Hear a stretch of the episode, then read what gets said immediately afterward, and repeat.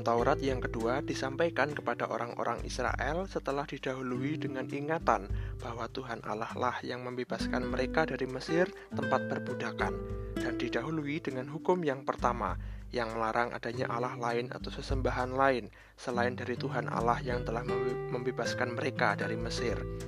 Tuhan Allah yang benar yang mereka sembah, yakni Tuhan Allah yang nenek moyang mereka sembah sejak Abraham dan Yakub.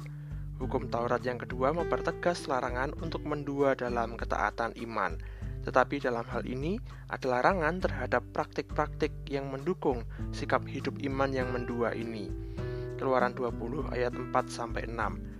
Jangan membuat bagimu patung yang menyerupai apa pun yang ada di langit di atas, atau yang ada di bumi di bawah, atau yang ada di dalam air di bawah bumi. Jangan sujud menyembah kepadanya atau beribadah kepadanya, sebab Aku, Tuhan Allahmu, adalah Allah yang cemburu, yang membalaskan kesalahan bapa kepada anak-anaknya, kepada keturunan yang ketiga dan keempat dari orang-orang yang membenci Aku tetapi aku menunjukkan kasih setia kepada beribu-ribu orang, yaitu mereka yang mengasihi aku dan yang berpegang pada perintah-perintahku. Perintah terhadap larangan membuat patung yang menyerupai apa pun dan larangan sujud menyembah kepada benda tersebut perlu diperhatikan seperti ini. Keyakinan kepada Tuhan Allah pada waktu masa Israel kuno tidak disertai dengan suatu simbol atau gambaran tentang wujud Tuhan Allah itu, Hal ini sangat berbeda dengan praktik religius bangsa-bangsa lain yang ada di sekitar mereka, tetapi praktik ketaatan kepada Tuhan Allah telah diatur jelas melalui sistem keagamaan yang dipimpin oleh para imam serta berbagai praktik di kemah suci. Namun terkadang bisa ada godaan di antara orang-orang Israel untuk memiliki berbagai barang dengan berbagai wujud yang dianggap dan berfungsi sebagai simbol sesembahan lain atau bahkan sebagai sesembahan itu sendiri. Sarana sesembahan itu bisa menjadi wujud berhala bagi orang-orang Israel, atau sarana sesembahan itu menjadi simbol atau wujud yang keliru dalam taat menyembah dan berbakti kepada Tuhan Allah. Firman Tuhan mengatakan bahwa ia dapat cemburu. Kecemburuan ini karena bila ada praktik penyembahan berhala oleh umat Allah maka ini adalah seperti pengkhianatan terhadap relasi yang telah diikat antara Tuhan Allah dengan umatnya.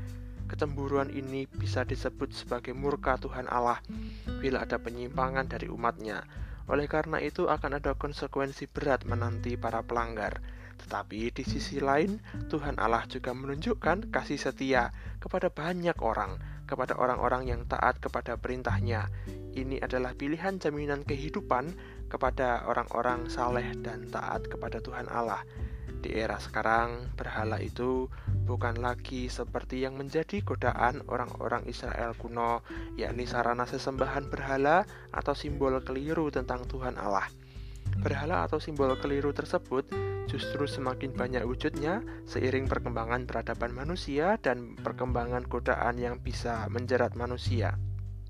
Berhala terbesar yang harus disingkirkan Pertama-tama ialah ego diri manusia.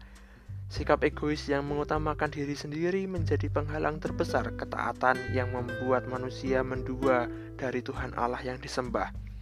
Berhala lainnya adalah jabatan, kekuasaan, pengaruh, atau kedudukan. Hal-hal seperti itu seharusnya mendatangkan tanggung jawab, tetapi malah bisa mendatangkan korupsi dan kejahatan. Berhala lainnya ialah harta.